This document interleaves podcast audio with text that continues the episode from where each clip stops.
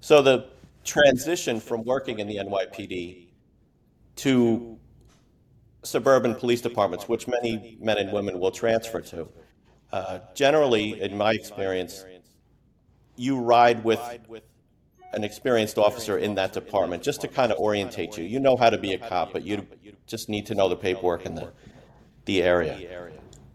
So they put me with a, an officer who had worked in the city. It was great. We go to a convenience store to get a cup of coffee in the morning on a day tour. So as we're walking out of the store, we're approached by an elderly man, and he says, "Oh, I'm so glad I ran into you guys. My brother just died recently. I was cleaning out his house, and I found this, and I know you guys will know what to do with it. So, uh, my partner reflexively puts his hand out, and the elderly man puts World War II pineapple hand grenade into his hand. And this officer who was training me had been a Marine, and he knew that this wasn't a paperweight, this was a real hand grenade.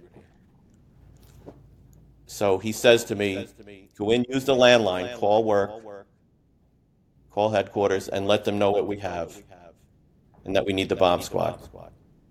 Bomb squad comes. They put this hand grenade into their uh, bomb disposal sphere